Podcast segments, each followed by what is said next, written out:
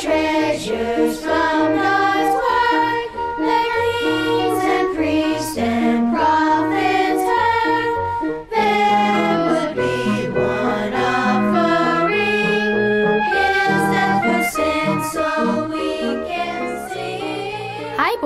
and welcome to Treasures from the Bible. My name is Lizzie Matthews, and today Mr. Gunther will be taking everyone to the famous Moonlight Castle. But don't forget your Bible, you're going to need it as we learn about the parable of the rich man and Lazarus.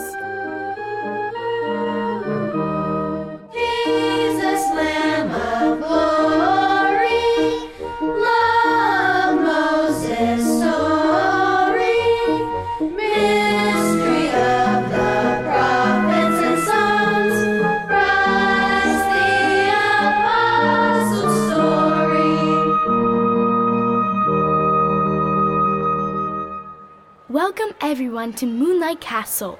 My name is Christina. I will be your guide today. Now, before we get started, I want to first congratulate you on climbing all 306 steps to the top. What an excellent workout! It wasn't exactly a picnic, you know. Now, without further ado, I'll go ahead with the tour, and if you have any questions, feel free to ask. Ma'am, I have a question. Yes? Why is this place called Moonlight Castle? A superb question. Sir Edwin, the owner of this castle, was greatly interested in astronomy. He would love to go up to the North Tower on clear, starry nights and look through his brass telescope. On one particular evening, he noticed the moon reflecting off the lake. Naturally, he decided Moonlight Castle would be a fitting name.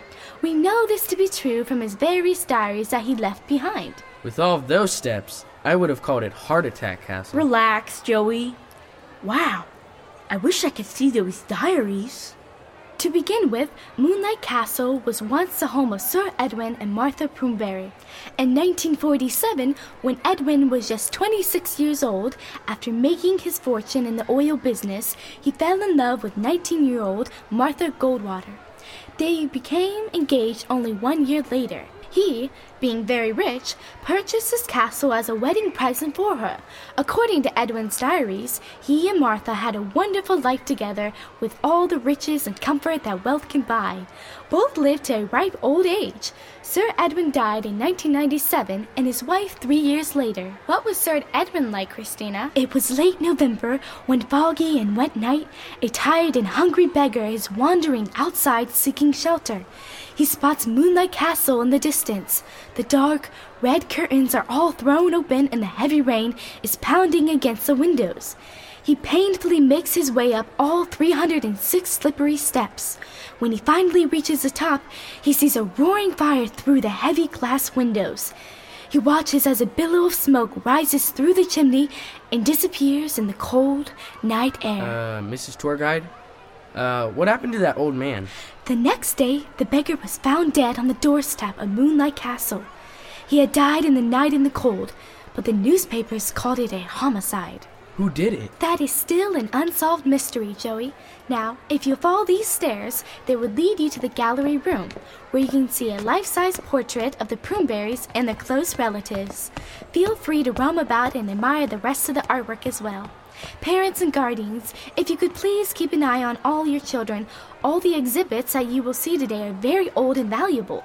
Only last week I had a youngster here in Moonlight Mansion who thought the suit of armor exhibit was a ladder. so please watch your children.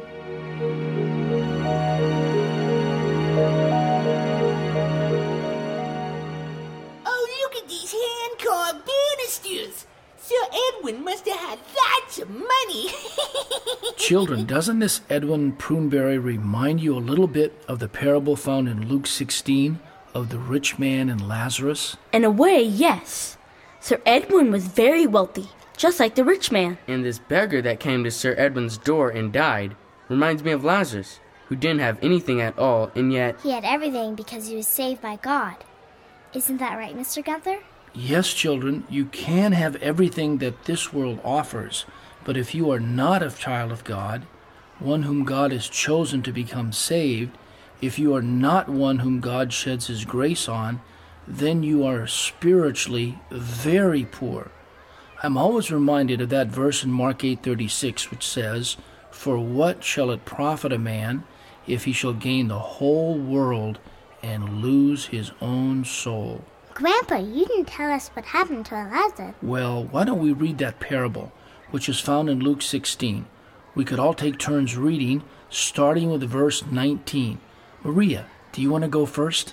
Okay, Luke 16, verse 19 reads There was a certain rich man which was clothed in purple and fine linen, and fared sumptuously every day. What does sumptuously mean, Grandpa?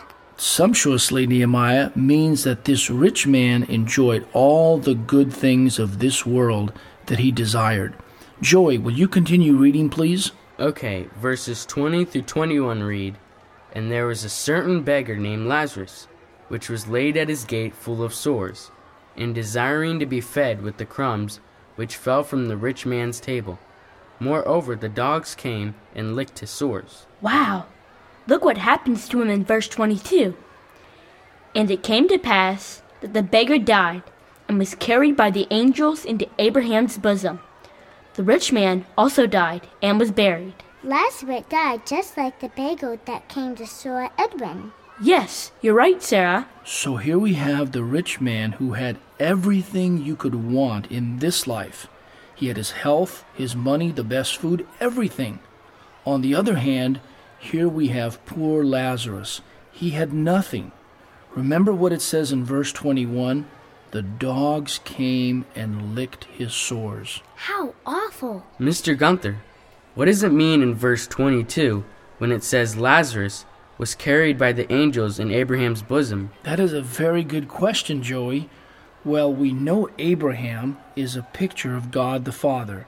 So to be in Abraham's bosom means to have salvation. So because Lazarus was in Abraham's bosom, he was saved? Exactly, Wolfie. Do you think the beggar that came to Sir Edmund's door was also saved? That I do not know, Sarah. What happened to the rich man, Mr. Gunther? Well, Lizzie, why don't you read verses 23 to 25? All right, verses 23 through 25.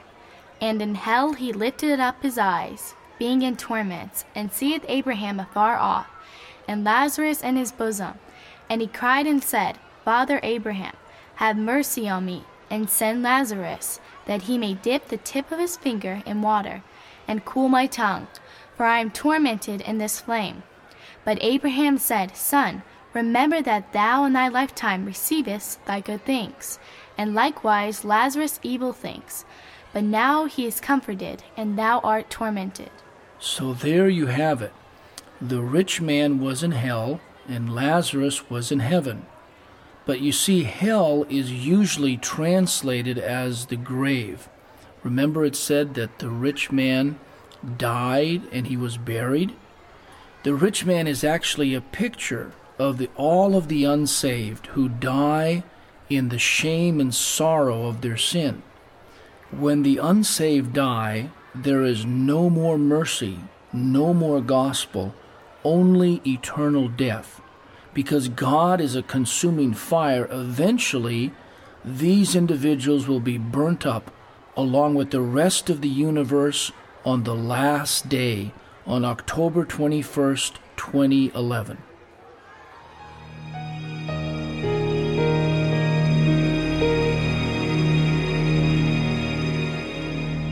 Whoa! What was that?